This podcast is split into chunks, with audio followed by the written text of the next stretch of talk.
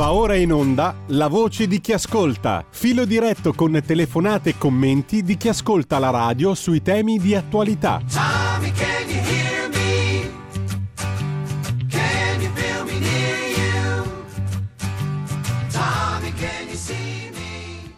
Allora, abbiamo ascoltato prima Give Me Wings, Dammi le ali, eh, un pezzo che usciva oggi nel lontano 1986, ci ha riportato un po' lì anche il, eh, il mood musicale, è molto statunitense, molto pop, molto country, molto folk e il pezzo era di Michael Johnson, 1986, 27 maggio. Oggi però, adesso da qui in avanti, andiamo avanti con, con Gershwin che nasceva ieri e che sarà il caso di celebrare musicalmente. Allora, eh, facciamo una cosa, andiamo a dare un'occhiata a un paio di articoli ancora e poi apriamo subito le linee telefoniche allo 02 66 20 35 29 perché ascoltare abbiamo ascoltato molto, adesso vale la pena anche di dare voce dopo aver ascoltato. Si ascolta e si parla. La voce di chi ascolta mi sembra un bellissimo titolo. Tra l'altro mi sembra, eh, è un'opinione, perché si parla dopo aver ascoltato e viceversa. Comunque, al di là di questo, vi segnalo uno pezzo stimolante, per qualcuno sarà pure dietrologico, di Paolo Annoni sul sussidiario.net. Dietro la narrazione ufficiale si nasconde la prossima crisi dell'euro e il risultato elettorale italiano col nuovo governo diventa mh, mm, eccezionalmente utile per far mh, mm, sì che il nuovo governo diventi il capro espiatorio perfetto per una crisi che è già in atto. Il risultato del voto in Italia non ha mosso i mercati o la finanza, anzi la borsa di Milano ha fatto meglio di quelle degli altri paesi europei. Lo spread è salito poco, non è una novità, bisogna poi aver presente, scrive Paolo Annoni, quale sia il contesto finanziario internazionale. L'allarme rosso suona da settimane e negli ultimi giorni si segnala il crollo verticale della sterlina inglese, arrivata ai minimi contro il dollaro da diversi decenni. La liquidità globale si ritira, torna verso il centro dell'impero, il dollaro, lasciando per strada il mercato obbligazionario globale, i debiti sovrani percepiti come più fragili e le valute deboli. Anche l'euro è ai minimi contro il dollaro fin dall'inizio degli anni 2000. Per ora fa meglio di altri anche per un fatto dimensionale, perché è una preda molto più indigesta per la speculazione. Gli evidenti segnali di stress finanziario non sono ancora arrivati al grande pubblico, in parte perché la crisi negli Stati Uniti è molto indietro rispetto a quella di altre economie. Anzi, l'unico problema in America è rallentare l'aumento dei prezzi che è anche frutto di un mercato del lavoro esuberante e di immissioni di liquidità che sono arrivate dopo i lockdown. La crisi energetica rimane una frazione negli Stati Uniti di quella europea e il sistema beneficia del rientro negli States di molte imprese. Per molti altri paesi la situazione non è problematica come in Europa. È una questione principalmente di crisi energetica. Ne abbiamo un esempio in Unione Europea. Spagna e Portogallo sono riuscite a svincolare il prezzo dell'energia elettrica da quello del gas e oggi hanno costi dell'elettricità che sono la metà della metà di quelli italiani. In questo quadro si inserisce l'Italia, più in generale la vicenda dell'euro. C'è una narrazione dell'Italia in crescita, dei bonus, dei successi nella riduzione del debito, la narrazione Draghi, insomma, che è sopravvissuta nelle ultime settimane di fronte alla morte per mancanza di energia di gran parte del sistema produttivo italiano. Poi c'è quello che nota la finanza e da questo punto di vista l'allarme ha già iniziato a suonare. Prendiamo i CDS, i Credit Default Swap, sul debito italiano e in particolare la differenza tra la serie pre-2014 e quella post-2014, che incorpora il rischio di ridenominazione del debito in un'altra valuta. Questo spread viaggia da luglio a livelli che non si vedevano dal 2018, quando governavano i giallo-verdi, e ha fatto le prime puntate verso l'alto già a giugno, prima delle dimissioni di Draghi. Questo tecnicismo segnala che per gli investitori il rischio che l'Italia esca dall'euro è tornato al 2018 e il grafico continua a salire. La realtà è che sta montando un'altra crisi dell'euro che tocca l'eurosistema nel suo punto più fragile, cioè l'Italia. L'Italia non è mai entrata in una crisi finanziaria col sistema produttivo in queste condizioni e in larga parte fermo. Le imprese italiane sono state il motore immobile che ha permesso all'Italia di reggere agli urti spesso approfittando dell'indebolimento dell'euro per aumentare le esportazioni. Tutto questo oggi non c'è più. Basterebbe che la narrazione sul miracolo economico delle riaperture cedesse il passo al racconto della quotidianità di migliaia di imprese e attività artigianali per rendersene conto.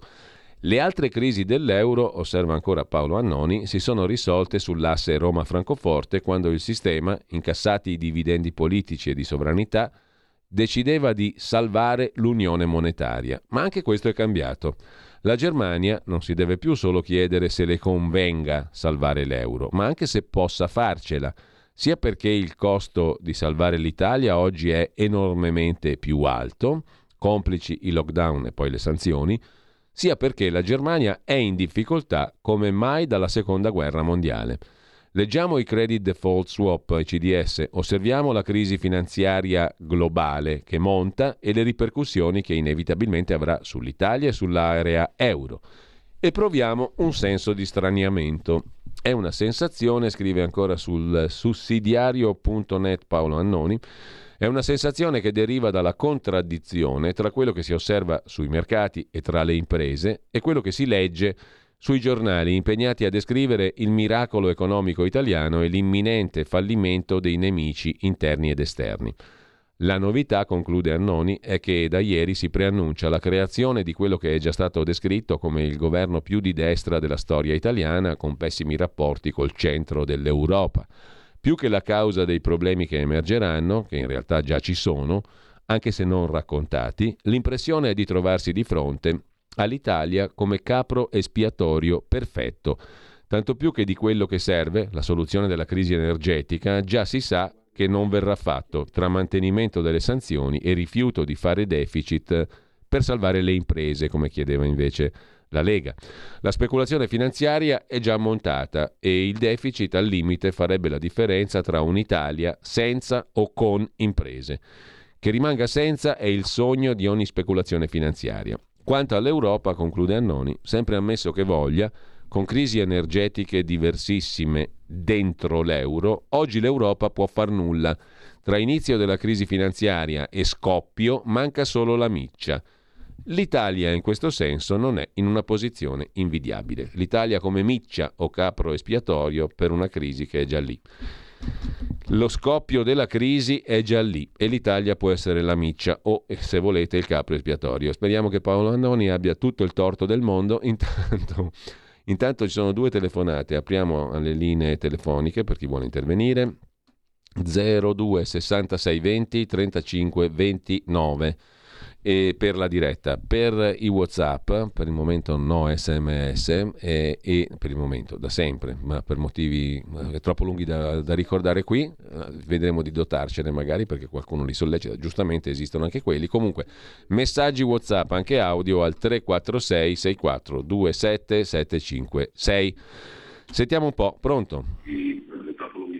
Chi è in linea? Buongiorno. Buongiorno, sono Dino della provincia di Brescia. Buongiorno Dino. Tu non sei solo cardinale, ma tu sei, hai tutto il diritto di diventare Papa. il Papa Buongiorno della mutua. Buongiorno Dino, dimmi tutto, andiamo eh, al sodo. Ascolta, tu dici bisogna ascoltare e, e anche diciamo parlare. Sì. Io quando posso, perché con tutti i gazebo che ho fatto, che abbiamo fatto, attacchinaggio di manifesti e volantinaggio, sinceramente anche se con l'auricolare però non riuscivo a sentirti. A me spiace quando tu ci abbandoni, non solo penso a me, ma eh, io ti vorrei tutto il giorno a condurre le trasmissioni e la mattina dalle sette e mezza ci sei tu che eh, ci rischiari, almeno a me rischiari diciamo, eh, la giornata perché veramente con tutto quello che si sente alla televisione, io seguo tutti i dibattiti, la rassegna stampa, eccetera, mm. ma quando l'ora fatidica è le sette e mezza. io vorrei eh, che tanti dei nostri ascoltatori si facessero portavoce verso i loro amici, eccetera, di fare l'abbonamento alla radio come l'ho, fa- l'ho fatto io. No, e, e invitassero i loro amici e sostenitori, soprattutto della Lega, ad ascoltare la nostra radio perché è l'unica, è l'unica che ci dà delle informazioni giuste. E tu sei un grande, Guarda, come... Dino, eh, io non so se siano giuste, sbagliate adesso, al di là de... mi, mi, fa piacere naturalmente il tuo apprezzamento costante nel tempo, perché ci conosciamo da tanti anni. Si cerca di, da parte mia di fare un lavoro utile, ci si riesce a volte, si, cerca, si, cerca, di farlo, altre volte no, eccetera. Comunque ti ringrazio, se poi mh, avevi qualcos'altro da dire, Dino. No, vorrei solo che è indispensabile, però mh, mm. vorrei adesso una eh, diciamo che questa mia telefonata, sì. soprattutto per questo, ma anche perché eh, io sono rabbioso, perché con tutto quello che sta succedendo e con tutti diciamo, i risvolti che ci attendono le, le, le, prossime mosse, io sono preoccupato perché noi abbiamo, ecco, sono incassato nero con Salvini perché intanto ha dato l'appoggio a Mattarella e questa è una cosa indispensabile, lo vedremo nei prossimi giorni, il caso eh, Savona-Docet. Però sono incassato anche perché nella sua rassegna stampa di ieri ha detto che appoggerebbe ancora Draghi e questo mi, mi sconforta talmente tanto che dico l'unica consolazione è vedere l'azzurro in tutta Italia. Buongiorno a te, grandissimo. Eh, insieme a te ci metto l'altro grande Carletto. Ah, eh, Cambi, il nostro amico Carlo Cambi. Va bene, grazie Dino, eh, però mi permetto di dire che giustamente secondo me Salvini ha rivendicato l'appoggio al governo Draghi, perché è stata una scelta meditata, sofferta finché vuoi, ma non è che uno il giorno dopo dice no, ho fatto una cazzata, no, non ha fatto una cazzata, ci ha pensato sopra, ha fatto una scelta, le scelte possono essere più o meno produttive però mh, mm, intanto non mi è sembrata una scelta mh, mm, esiziale, mortale, diciamo così, no? Che, che se ne dica, questa è una mia opinione, per carità. Ma in secondo luogo mi sembra logico che uno dica lo rifarei. Lo rifarei perché a suo tempo hai soppesato i pro e i contro e hai preso una decisione. Hm? Quindi mm, non ci trovo niente di strano. Oltretutto il ritorno di Draghi A non sembra essere all'orizzonte, B non se ne sa nulla, qualcuno dice addirittura il Quirinale. Boh, vedremo, secondo me Mattarella rimane lì per sette anni, salute permettendo la sua, come ha scritto qualcuno stamattina e abbiamo letto. In ogni caso, l'agenda cosiddetta Draghi non è una novità per nessuno perché l'ortodossia, tra virgolette, economico-finanziaria, che sia Unione Europea, che sia altro, insomma l'agenda economica e finanziaria e bancocentrica e tutto quello che volete la conosciamo benissimo, Draghi o non Draghi, quindi che esista quell'agenda è chiaro, mm? così come è chiaro a moltissimi osservatori. Stavamo citando prima un articolo di Atlantico Quotidiano che cerca di capire quali sono gli strumenti di cui ha parlato Ursula von der Leyen nel suo discorso sulla realtà italiana. No? Qualcuno ha detto intromissione, per carità, vero, però non c'è un'intromissione particolare, quegli strumenti lì sono lì da sempre, fanno parte dell'armamentario dell'Unione Europea e sono le solite cose.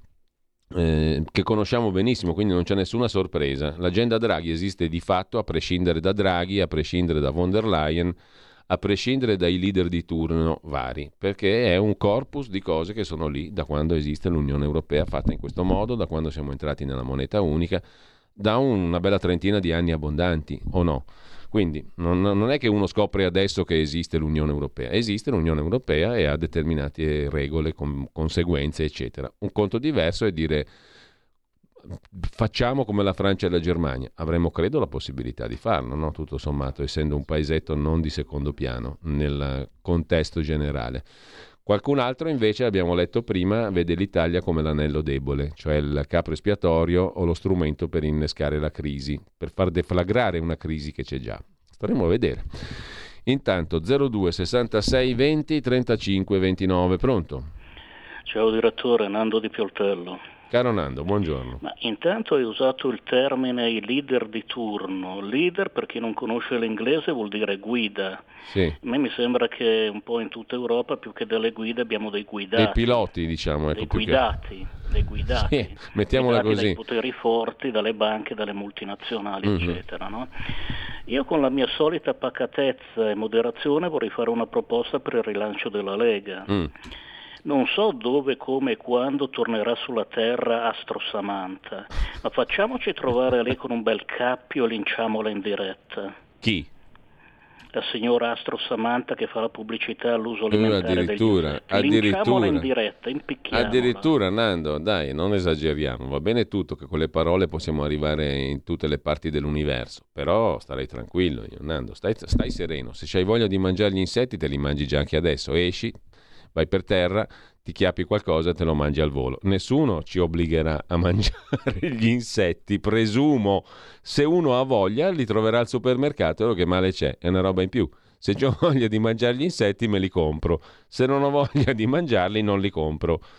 Eh, così, giusto per scherzare un attimo, perché a me cappi e esecuzioni a morte insomma, sono cose serie. Anche soltanto per buttarla là con le parole mi sembra che è meglio di no. Anzi, mi fanno anche un po', come dire, ribrezzo a pelle, eh? mi, mi, irritano queste cose qua. Se, specie anche e soprattutto se buttate là con leggerezza, perché su certe cose non vale la pena di scherzare. Ne leggiamo di cose orribili tutti i giorni e chi veramente ha a che fare con i cappi e con le esecuzioni mh, hm, vive dei drammi, non è che sta lì a raccontarsela con le parole. Questa è una rubrica di parole, la radio è fatta di parole, però stiamo pure un pochino attenti alle parole, perché possono essere semplicemente anche fastidiose, non pericolose per carità, non vedo i pericoli, a me tutti quelli che mm, si basano sulle parole per paventare chissà quali pericoli non mi piacciono, però nello stesso tempo non è che vanno usate così, proprio un tanto al tocco. Pronto? Pronto, ciao Giulio. Buongiorno. Il popolo, Il buongiorno eh, Marco, provincia di Torino. Il popolo ha un'arma micidiale fra le mani, più mm. micidiale di qualsiasi altra arma conosciuta. Il, la matita nella gabina elettorale, Umberto Bossi, 1997. Saluti e auguri a tutti. Verissimo, inoppugnabile. 02 66 20 35 29, pronto? Pronto? Sì, buongiorno. Sì, buongiorno, Giovanni da Roma. Prego una, Giovanni. Una piccola, un piccolo chiarimento. Io sono rimasto sconvolto in questi giorni dai leghisti. Cioè io sono leghista da cinque anni, mm. ma sentire queste persone, proprio leghisti, eh, diciamo del nord Italia, che sì. se la prendono con Salvini in una maniera, cioè se la sono presa già vedendo il voto, ma si rendono conto di quello che, dov- che sta subendo Salvini negli ultimi due o tre anni tra la lotta che deve fare all'interno di un governo di sinistra gli attacchi mediatici giornalieri. Questa mattina, se mettete sui canali nazionali, mm. si parla solo di Salvini. È giusta questa notazione. È giusta questa sembra notazione. Sembra che la Meloni non ha vinto, che Letta non è successo niente. Una cosa allucinante, io sono rimasto impressionato. Allora, un leghista serio, serio con le palle, scusa sì, sì, sì. la citazione, deve insistere con Matteo, perché se è così odiato, così perseguitato, così attaccato, indipendentemente dai, dai dai, dai, vantaggi che può dare la classe del nord, che sappiamo è imprenditoriale, tutto, tutto positivo, ok. Ma una persona come Salvini va tutelato, non stressato, non messo a, alla berlina, già ha nemici in ogni angolo. Nonostante ciò si è dovuto barcamenare con gente che nel governo lo osteggiava chiaramente, ha portato ministri in quel governo, ministri che hanno fatto l'interesse di, di tanti italiani, e nonostante ciò i leghisti, quelli diciamo sì. lo zoccolo duro, ci sono rivoltati perché si è visto dal voto. Ecco, guarda Giovanni, mi, mi, viene una considerazione, se puoi stare ancora qualche minuto, poi sentiamo sì, le altre telefonate. Ecco, mi viene una considerazione, tu dicevi, se non sbaglio, sono leghista da cinque anni, no? Sì, da poco, perché eh. io, io stando a Roma, sai, c'è sì, meno... Sì, sì, no. Però, io... Però, sai che cosa mi veniva, sentendoti parlare? Mi veniva da dire che la lucidità forse di un leghista da 5 anni è maggiore di quella di un leghista da 30. Sì, in tanti ma... casi, perché tu guardi le cose in una maniera meno passional, viscerale, uterina, mi viene da dire, se mi passi questo aggettivo, di tante persone no? la, la, guardi con un ragionamento più, con un'ottica più razionale, più fredda, diciamo, che, che in questo caso serve forse a capire anche una parte della verità, una parte delle cose, meglio di tanti altri. Chiudo la parentesi. Sì, ma indubbiamente tu hai perfettamente ragione, però io rimango stupito di come non ci sia un vero zoccolo duro intorno a Matteo Salvini per quello che sta rappresentando, per, per come si sta barcamenando ma non facendo il furbo come qualcuno vorrebbe sostenere a sinistra, perché quelli adesso devono cercare di mettere Salvini contro il centrodestra, una lotta interna vogliono fare.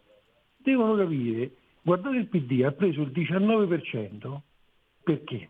nonostante Letta abbia fatto proprio il coglione, secondo me, scusate, sì. perché c'ha uno zoccolo duro, che non vuol dire essere ciechi e votare, ma Salvini si è visto quello che ha fatto, quello che sta facendo, le battaglie, a, a, a combattere con, quella, con, quei politici che all'interno lo vedevano come un virus, come un virus, a, ovviamente un virus al loro male, diciamo una medicina, la vedevano, loro volevano sì. rimanere nel loro cancro. Ma allora perché? Perché le, i leghisti, quelli di Godoc, hanno fatto que- sono saliti sul carro del vincitore. Non si sale sul carro del vincitore sempre. Bisogna essere fedeli, a maggior ragione adesso che Salvini è nel centro-destra, finalmente, finalmente non ha più quella gente di sinistra con cui doveva lottare. Qui doveva esserci il punto di svolta, la vera fiducia, perché la Meloni avrebbe comunque preso una marea di voti, perché giustamente adesso sta su, su, sì, su, sì, sulla, sì. è stata sull'opposizione. E qui dovevamo dare la forza a Salvini, adesso, non quando aveva praticamente una percentuale all'interno de, di un governo di sinistra dove era difficilissimo poter fare qualcosa. È stato con i 5 Stelle all'inizio e non ha potuto fare quello che voleva. Adesso è stato con quest'altro governo e non ha potuto fare quello che voleva, nonostante abbia messo dei ministri.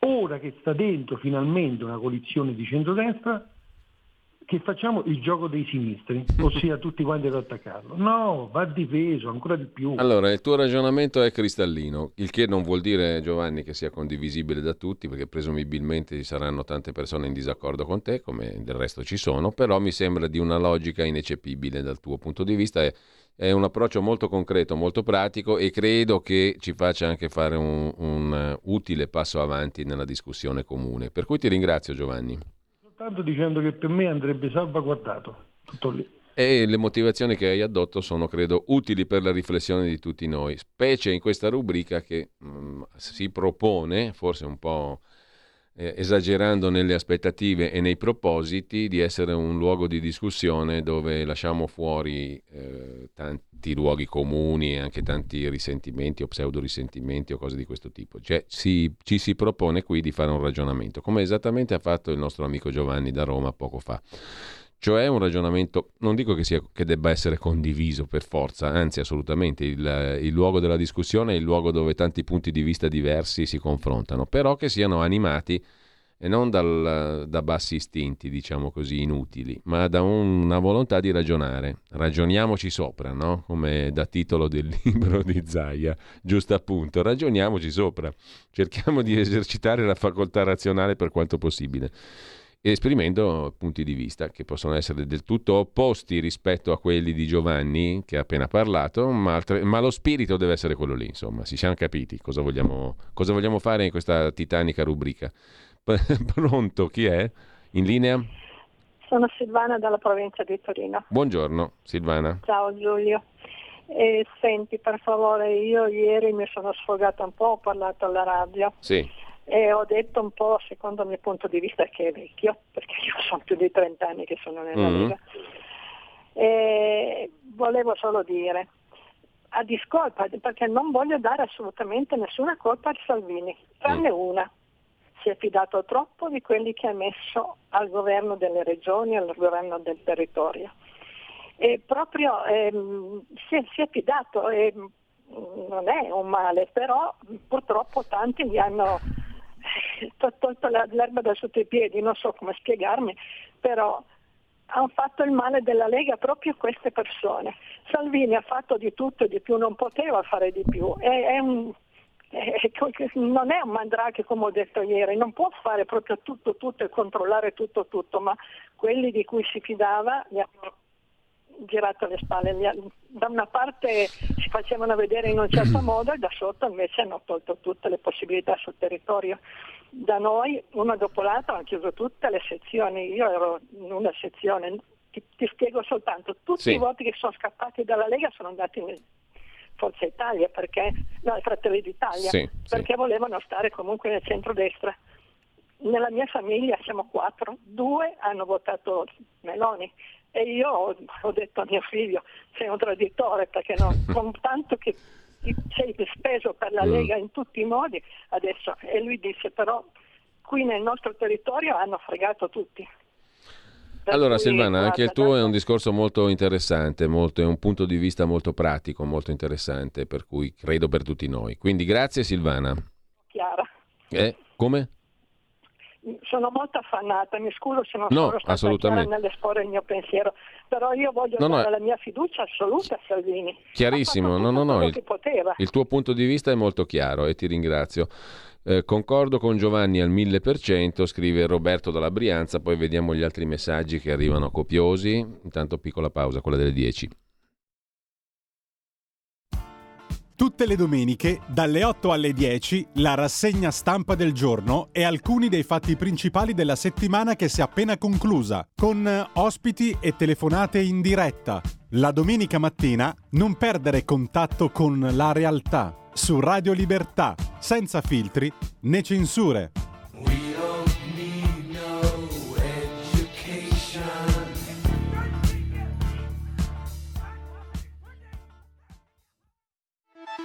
Stai ascoltando Radio Libertà, la tua voce libera, senza filtri né censure, la tua radio.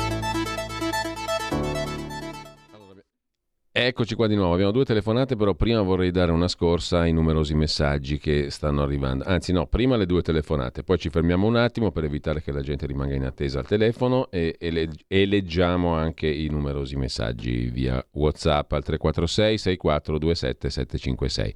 Sentiamo invece chi c'è allo 02 66 20 35 29 in diretta. Pronto?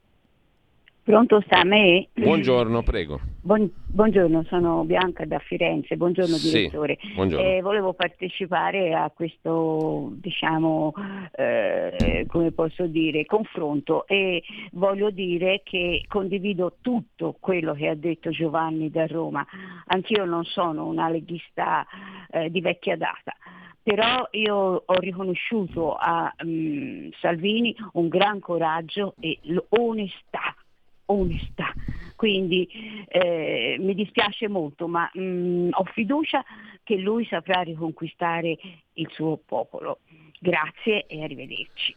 Aggiungo, vi ricordate qualche tempo fa no? il pericolo, il pericolo Lega, il pericolo Salvini, all'epoca c'era anche il pericolo 5 Stelle, quel governo giallo-verde che sembrava la cosa più pericolosa per la tenuta dell'Europa, per gli equilibri, fascisti che ritornano sotto mentite spoglie, populisti, sovranisti, roba orrenda. Adesso molto meno, mm, tanto per dirne una. secondo, eh, tutto quel pericolo là antidemocratico, di sfascio, eccetera, eccetera, poi sottoposto al voto può prendere il 34, può prendere il 17, può prendere l'8. Dove era tutto quel fascismo reale, ipotetico, pericoloso, eccetera, eccetera? Non c'era evidentemente, era una bufala di quelle enormi e gigantesche, no? Questo proprio banalmente, terra a terra. Intanto c'è un'altra telefonata, pronto? Buongiorno, dottor Cagnarca, sono Marino da Brescia. Buongiorno. Io ho votato Lega anche questa volta eh, perché è un movimento che rappresenta praticamente, eh, che corrobora con la maggior parte delle mie idee e intendo votarlo ancora. Però mi dispiace, ma Salvini se ne deve andare, perché ha fatto tre, in tre anni, è vero che governando con Draghi ha attenuato molte delle mire eh, come si dice, mh, mm, che i 5 Stelle e in generale il Partito Democratico, i comunisti avrebbero avuto nei confronti di una tassazione selvaggia e spietata che andrebbe, sarebbe mm. andata a colpire sempre il ceto medio e questo gliene rende onore e merito, però ha commesso degli errori sotto il profilo politico veramente tanti. È stato un ottimo, eccellente ministro dell'interno e spero che tornerà a farlo, però io non gli perdonerò mai. Posso aver accettato appunto che abbia, abbia sostenuto Draghi, ma non gli perdonerò mai la rielezione di Mattarella, che secondo me è il peggior Presidente della Repubblica che abbiamo avuto, perché almeno Scalfaro aveva la, la dignità di dire quello che pensava, questo qui fa le cose sotto banco e questo non glielo perdonerò mai. Quindi per questo motivo Salvini si deve dimettere. Grazie e buona giornata. Ecco, io anche su questo mi permetto di introdurre un punto di vista differente, poi fatene quello che volete, ma lì la partita era talmente complicata e talmente, diciamo, a rischio non di bruciature semplici, ma di danni colossali, che alla fine, secondo me, era una partita nella quale è stato fin troppo metterci la faccia. Me ne sarei rimasto in silenzio, quello sì, nell'ombra, senza mettere la faccia su niente e forse questo poteva essere un'alternativa, perché tanto quei giochi lì stanno da un'altra parte del mondo, quindi era meglio non immischiarcisi, perché sennò si rischia di far brutta fine.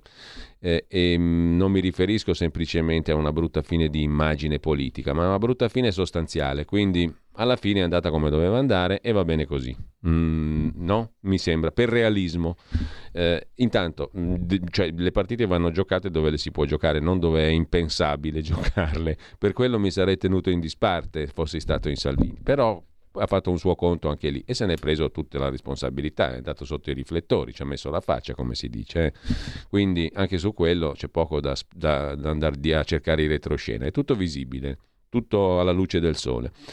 Intanto c'è un'altra telefonata, ma prima, aspetta, eh, la telefonata la passiamo, poi ci fermiamo un attimo perché dobbiamo leggere anche i numerosi messaggi che stanno arrivando. Pronto?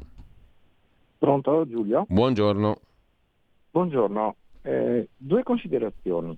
Sì. Eh, la prima, eh, quando mh, Salvini ha sostenuto il governo Draghi ha deluso um, una parte del suo elettorato quando poi con il suo voto eh, lo ha sfiduciato, eh, ha deluso un'altra parte dei suoi elettori, cioè gli imprenditori e tutta quella, quella parte di elettorato, diciamo, no? E non prendendosene neanche il merito, perché poi il merito se l'è preso Conte.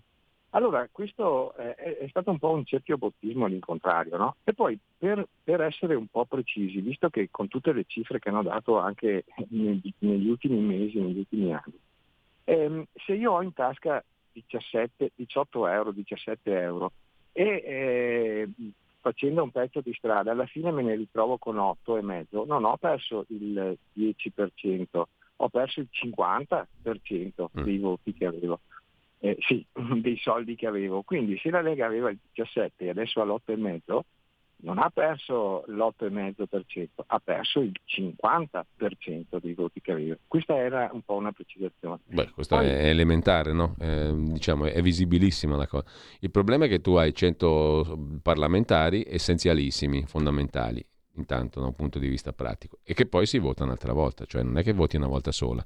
Abbiamo votato nel 17, nel 18, si vota nel 22, si voterà la prossima volta, si vedrà no? Cioè tu puoi perdere, poi dicevo prima, uno può prendere il 34, il 19, il 7, intanto diciamo sta nell'ordine naturale delle cose, come ci ha ricordato l'altro ascoltatore, il voto va sempre rispettato. E poi appunto mh, mm, è un processo in divenire, c'è un domani, eh? non è che finisce qui, ho perso il 50, finita lì, domani magari riacquisterò il 100, che ne so, boh, vedremo eh, molto banalmente parlando. Intanto l- diamo conto di qualche messaggio. Paola Di Nova, condivido in pieno il pensiero di Giovanni da Roma.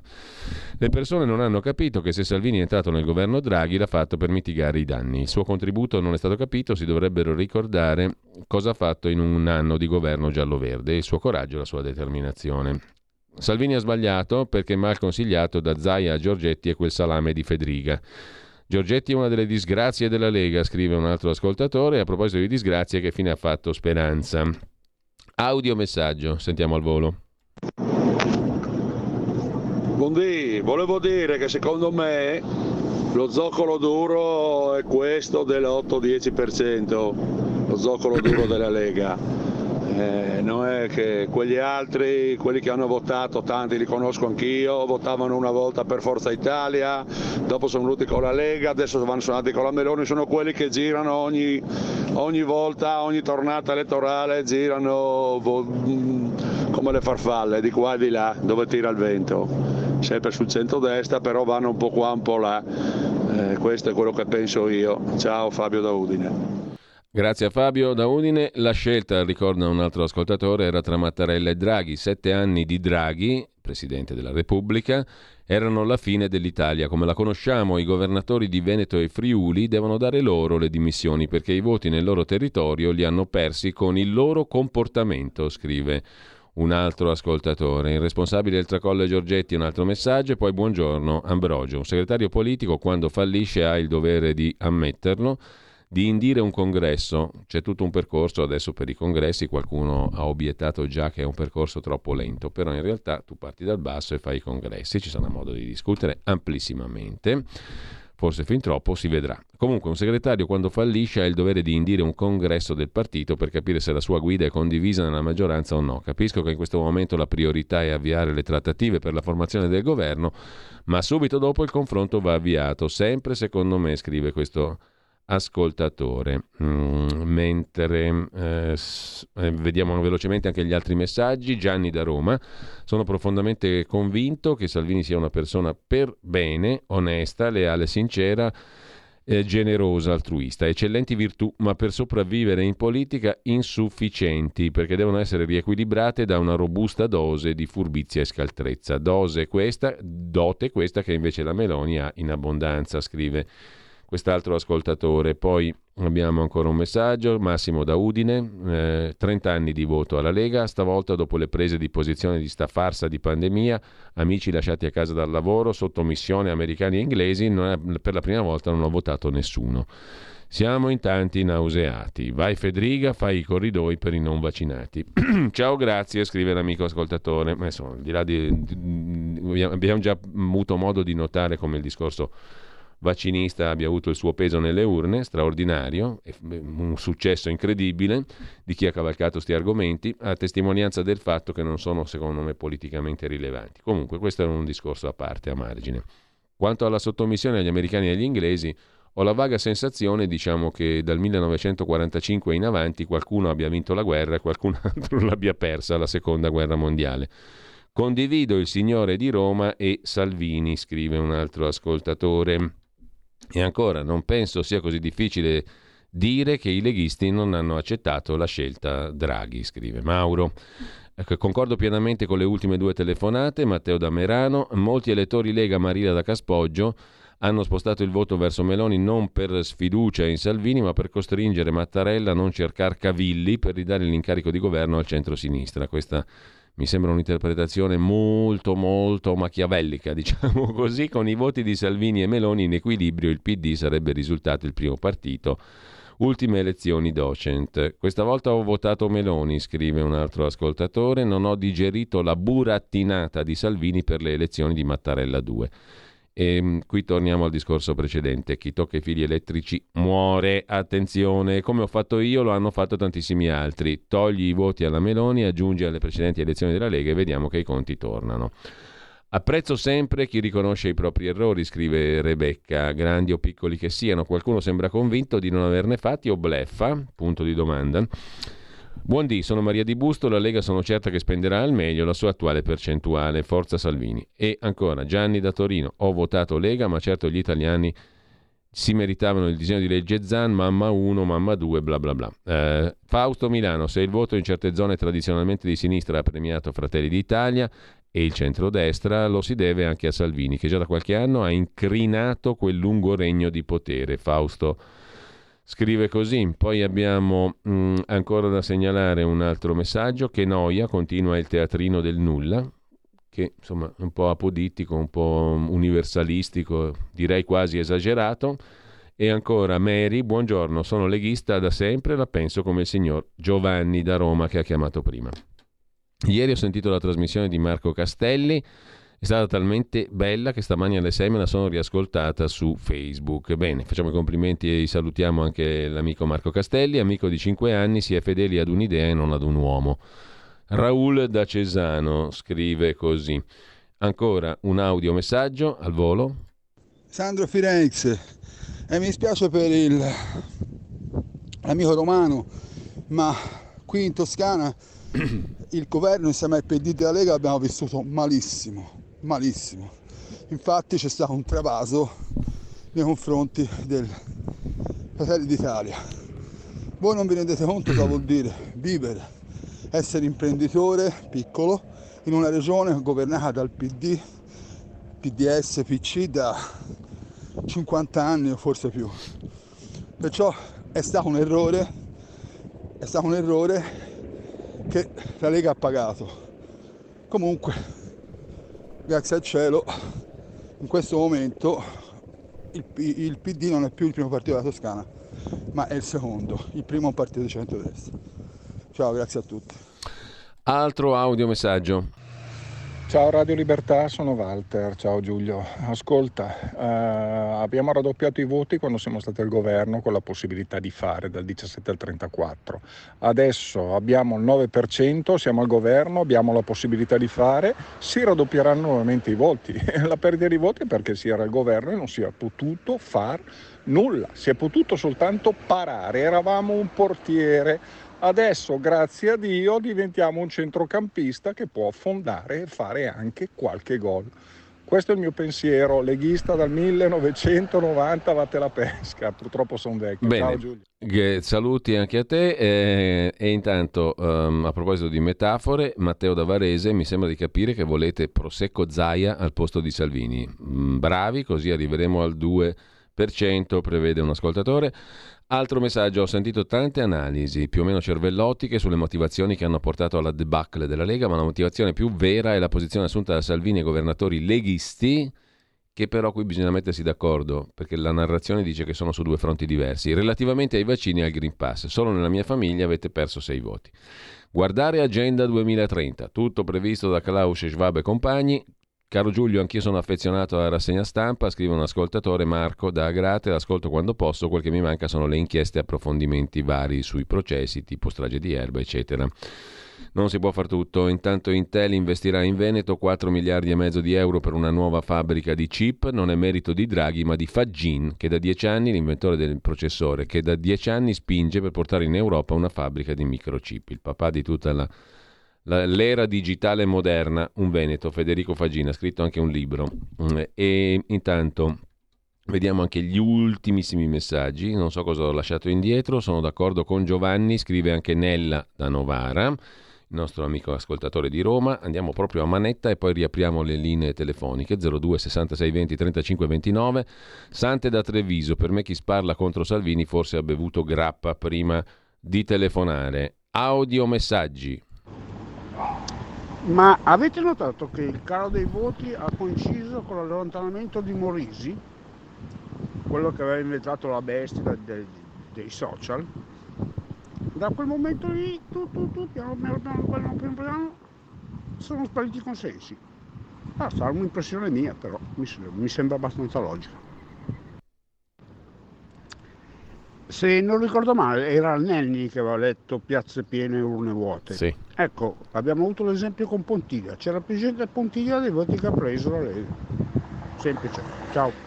Io aggiungerei anche che avete notato che si è votato in autunno e quindi diciamo forse la correlazione tra i voti presi dalla Lega e le stagioni è questa qui. Se si vota d'autunno si rischia di prendere meno voti, se si vota in primavera, come a marzo del 18, se ne prendono di più. Per me la correlazione vera è questa qui. Comunque, la Lega ha perso voti da quando è arrivato Giorgetti. Altro messaggio, caro Cardinale, se una cosa non va, non va, punto. Non si poteva, era complicata la faccenda, le cancellerie Putin, eccetera. Balle su balle. Se una scelta non convince, non la si vota. E se il governo fa cazzate, che le faccia, pagherà nelle urne. Cosa vuoi mitigare? Lasciali fare, tieniti il consenso. Consenso poi, infine, a se stesso, a cosa serve? Mm? Possiamo ragionare anche su questo. Intanto Armando da Cantù mi chiedo se i leghisti trattano il partito come una squadra di calcio. Vince tutti felici, perde tutti a criticare. A mio parere se hai votato Salvini gli dai fiducia, nel bene e nel male non gli giri le spalle al primo ostacolo. Persona intelligente, Salvini ha fatto le scelte che reputava migliori. Inutile cercare colpevoli, testa bassa, lavorare, dice il militante da Cantù. Ora il centrodestra, altro messaggio, ha una bella occasione per cambiare attivamente le cose, scrive Raffaella, la Lega ne fa parte, questo è l'importante, vedremo se l'Italia sarà in grado di fare qualcosa di reale. Francesco Genova, aspettiamo i congressi di sezione per tirar fuori le idee. I congressi servono a questo. La radio è un mezzo, ma non è dibattito congressuale. Certamente no è dibattito, è confronto, è quello che vogliamo essere e che siamo e che siamo stati e che saremo. Entro nella scuola con un amico, leggiamo il manifesto affisso al muro come esempio per votare gli spiego tutto, scrive Gino da Ostia. Entro nella cabina per votare e mi accorgo che le schede sono differenti dal manifesto appeso al muro, chiamo il mio amico, gli spiego che il rettangolo sul voto uninominale non è così grande, lo trova in alto come rettangoli, conclusione perché come questi manifesti sono differenti dalle schede non è sufficiente votare solo sul simbolo del partito, voglio votare in modo completo. Uh, um, a naso e di fretta non ho ben capito. Comunque, audio messaggio. Buongiorno. La vostra analisi secondo la quale il peso dei Novax sarebbe quantificabile nell'1,8%, ossia i voti presi da paragone da qualcun altro, è un'analisi che fa acqua da tutte le parti. Perché la maggior parte delle persone che sono state vessate dai vostri provvedimenti per combattere il cosiddetto radio. coronavirus non sono andati a votare e quelli sono fantasmi della politica che voi avete allontanato per sempre dalla politica, molti di loro, e sono fantasmi che verranno a tirarvi i piedi e non soltanto in senso metaforico. Questo dice si, si definisce tecnicamente, questa sua argomentazione, mi permetta Giorgio da Monza, si definisce tecnicamente una illazione, mm, perché nel 37% dei non votanti ci possiamo mettere di tutto. Possiamo farci entrare Putin, possiamo farci entrare l'Ucraina, la Nato, Biden, Macron, il mal di testa, eh, tutto quello che vuole. Mi sembra, eh? perché ragionando così possiamo tirare la giacca di chiunque da tutte le parti, le giacche di chiunque. Abbiamo un intero armadio di giacche da prendere all'occorrenza, quella che ci piace. Buongiorno, Cardinal Cainarca, Andrea Torino. Quando, maledetto sia Carlo Cambi che mi ha dato quell'appellativo.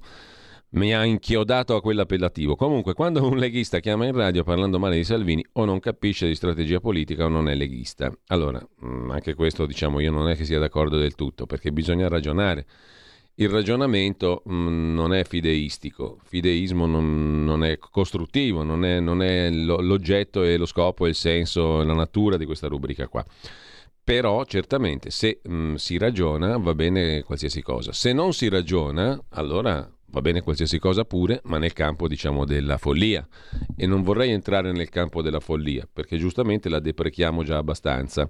Cosa intende dire la borderline con abbiamo gli strumenti per reindirizzare il voto italiano? Forse intende metodi persuasivi Gian da Brescia. Secondo me intende semplicemente quello che sappiamo tutti, cioè l'Europa ha poteri e strumenti che già conosciamo e li può impiegare. Fine. Non è che scopriamo adesso, ripeto, che esiste l'Europa, no? Non sono d'accordo sul fatto che non abbia pesato chi non si è voluto vaccinare ha votato Meloni, unico partito schierato per la libertà di scelta. Su questo io avrei tutti i miei sacri dubbi, ma ognuno ha la sua opinione, giustamente. Ho votato Lega, ma non dimentico la perfida gestione Covid di Zai e Fedriga. E questo ci introdurrebbe ad argomenti del tutto opposti rispetto a quelli che si usano per solito per contrapporre ehm, a Salvini una certa linea. La vita lavorativa mi ha insegnato che per incidere nelle decisioni importanti bisogna esserci, quindi inutile parlare di abbaiare la luna da fuori. Roberto da Torino, Salvini deve stare più a contatto, ascoltare la parte produttiva del nord, poi bisognerebbe anche ascoltare i militanti e possono dare delle buone idee. Ci sono i congressi e tutto il resto. 5 secondi di audiomessaggio. Buongiorno, sapete dirmi se Maggi è stato eletto con Paragone? E chiedi a Paragone. Devo dirtelo io, ma ho la vaga sensazione che siccome il partito non ha neanche raggiunto la soglia minima, non parliamo di elezione, non c'è neanche da distribuire una minima percentuale, quindi posso chiaramente dire che no, lì non è stato eletto nessuno, nemmeno Paragone. Eh, a paragone di paragone nessuno è stato eletto, mm, a maggior ragione. Scusate il gioco di parole. Salvini, eletto nel 2018, ha detto che voleva governare, secondo me ha fatto il massimo, scrive Joe. Silvio Torino, basta polemiche, lavoriamo bene, si vedrà. Siamo al governo senza PD e 5 Stelle o no? Dopodiché abbiamo due telefonate, ma anche una quantità di messaggi che poi dopo le due telefonate ci fermiamo un attimo, sono già le 10.23 e diamo una scorsa agli ultimissimi messaggi. Non mandatene più perché ce ne sono già abbastanza in questo momento da ascoltare e da leggere. Due telefonate, pronto? Ciao, sono Marco da Mantova. Ciao Marco, prego. Allora, io sono rimasto in attesa, eh, per cortesia, in quanto una parte di quello che volevo dire io è già stata detta da qualcuno, cioè noi siamo arrivati al governo con il 18-17-18% quattro anni fa. Abbiamo raggiunto il 34% alle europee dopo un anno di governo, nel quale la Lega, Salvini e tutti gli altri hanno dimostrato di saper governare, hanno portato a casa ad esempio quota 41, hanno portato a casa la flat tax per le piccole e medie imprese, hanno bloccato l'immigrazione clandestina, il codice rosso per le donne, quindi hanno dimostrato di, di saper governare.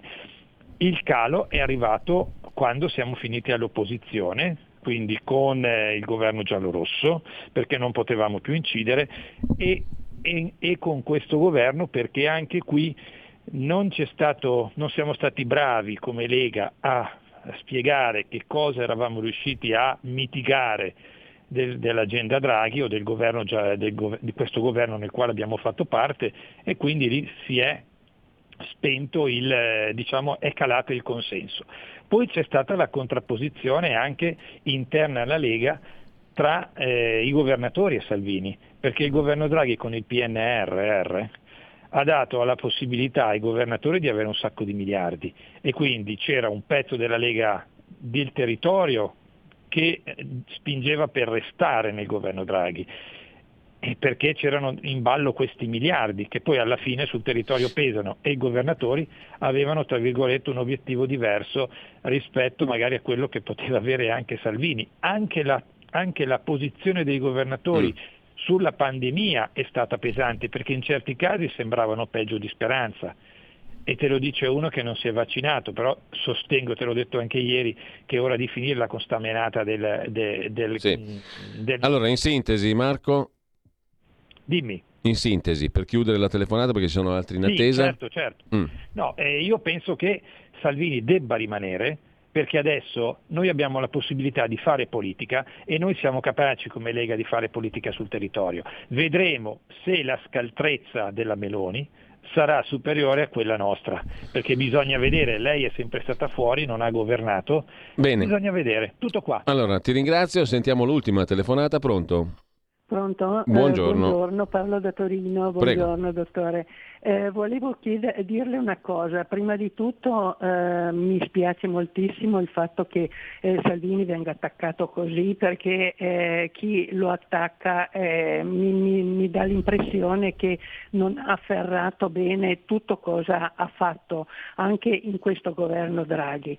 Eh, il fatto lì della rielezione di Mattarella, chi è che ha dato il, ma meno se ricordo bene, sono stati eh, 50 di, eh, del centrodestra che hanno, hanno, votato, eh, eh hanno, votato, contro, cioè eh, hanno votato per far rieleggere Mattarella, perché lì la, la, la sua, l'aspettativa di Salvini era quella, quella di ben altra persona. Sì, sì, certo, certo, abbiamo seguito come è andata la storia. No? Mm. Perciò la gente parla perché ha la lingua in bocca eh, e, poi, e, poi, tutto cosa, eh, cosa sta facendo e che, che, ha fatto e che sta facendo è facile ehm, lì per la Meloni eh, dire sì, no, eh, secondo come le piaceva. Poi eh, io avevo anche scritto una volta su un messaggio che mi sembra di vedere eh, la, la, la, Meloni sentire i discorsi che fa Salvini, le proposte erano tutte di Salvini. Grazie signora, dobbiamo chiudere qua perché sono le 10.27. Un audio messaggio al volo. Buongiorno direttore, Luca da Colico. Il problema non è che la gente non ha più votato la Lega, il problema è che la gente non ha più votato Matteo Salvini e mi dispiace dirlo. Perché nel momento in cui si cambia il nome di un partito che da Lega Nord diventa Lega Salvini Premier, è ovvio che il consenso, una volta che viene a mancare alla persona, si trasmette sul partito. E siccome ci hanno sorpassato a destra, e questo non era mai avvenuto prima, che una formazione di destra avesse più voti di noi, questo significa che per le prossime elezioni regionali e per il bene del partito, Matteo Salvini deve, io spero temporaneamente, fare un passo indietro. Allora, nomina sunt consequentia rerum, diceva un antico filosofo. I nomi sono conseguenza delle cose, o viceversa, chi lo sa. Secondo me, se in un certo periodo la Lega si chiamava Lega per i Marziani a Treviglio, era uguale, non cambiava niente. Non è quello il punto. Il punto sono che puoi andare su, puoi andare giù, dipende dalle scelte che fai, poi ne paghi le conseguenze. Ci hai sempre messo la faccia, ti sei preso le tue responsabilità. Non mi sembra che siano i nomi a determinare la sostanza. 19 secondi di audiomessaggio. Sono spariti consensi. Ciao Giulio, sono Laura da Bologna e volevo dirti che sono d'accordo con chi pensa che la debacle della Lega dipenda dal fatto di aver votato il Green Pass e sostenuto questo governo Draghi veramente, veramente pessimo. Bene, allora su questo io ho le mie perplessità, ne abbiamo già parlato a lungo. Uh, intanto Rosanna, Sesto San Giovanni, si perde una battaglia, non è che si perde la guerra. Bravo militante da Cantulla, penso come lui, Carmen, ma al di là di tutto è veramente conveniente andare a governare? Questa è una bellissima domanda, scrive Dario. Scusi la poca sintesi, non riesco a chiamare, buongiorno, sono leghista da 30 anni, la mia visione è sempre la stessa, l'unico partito che dà fastidio al sistema è la Lega, ascolto sempre la 7, perché il nemico bisogna conoscerlo. Questa mattina il direttore Fontana e altri soloni hanno detto che i nomi che stanno uscendo per la formazione del governo sono di basso profilo. Con che coraggio, dopo Di Maio, Speranza e Lamorgese, scrive Paola. Credo che la corrente contraria a Salvini da sempre, Zaia Federica, eccetera, abbia votato Fratelli d'Italia, Forza Italia. Ci sono altri messaggi, non facciamo in tempo a leggerli, ci salutiamo qua. Non perdete oltre la pagina tre ospiti eccellenti e il conduttore eccellentissimo Pierluigi Pellegrini tra pochissimo. No? Ci sono tre ospiti interessanti con i quali sarà utile e ehm, diciamo interessante seguire ciò che abbiamo detto finora, cioè le, il ehm, post voto. Buon ascolto, l'ho fatta lunga, mi sto incartando, è meglio chiudere. Avete ascoltato La voce di chi ascolta. Tommy, can you hear me? Can you feel me near you? Tommy, can you see me? Can I help to cheer you? Leonardo Sciascia. Esistono ancora destra e sinistra 1981. Non direi che esistono come una volta,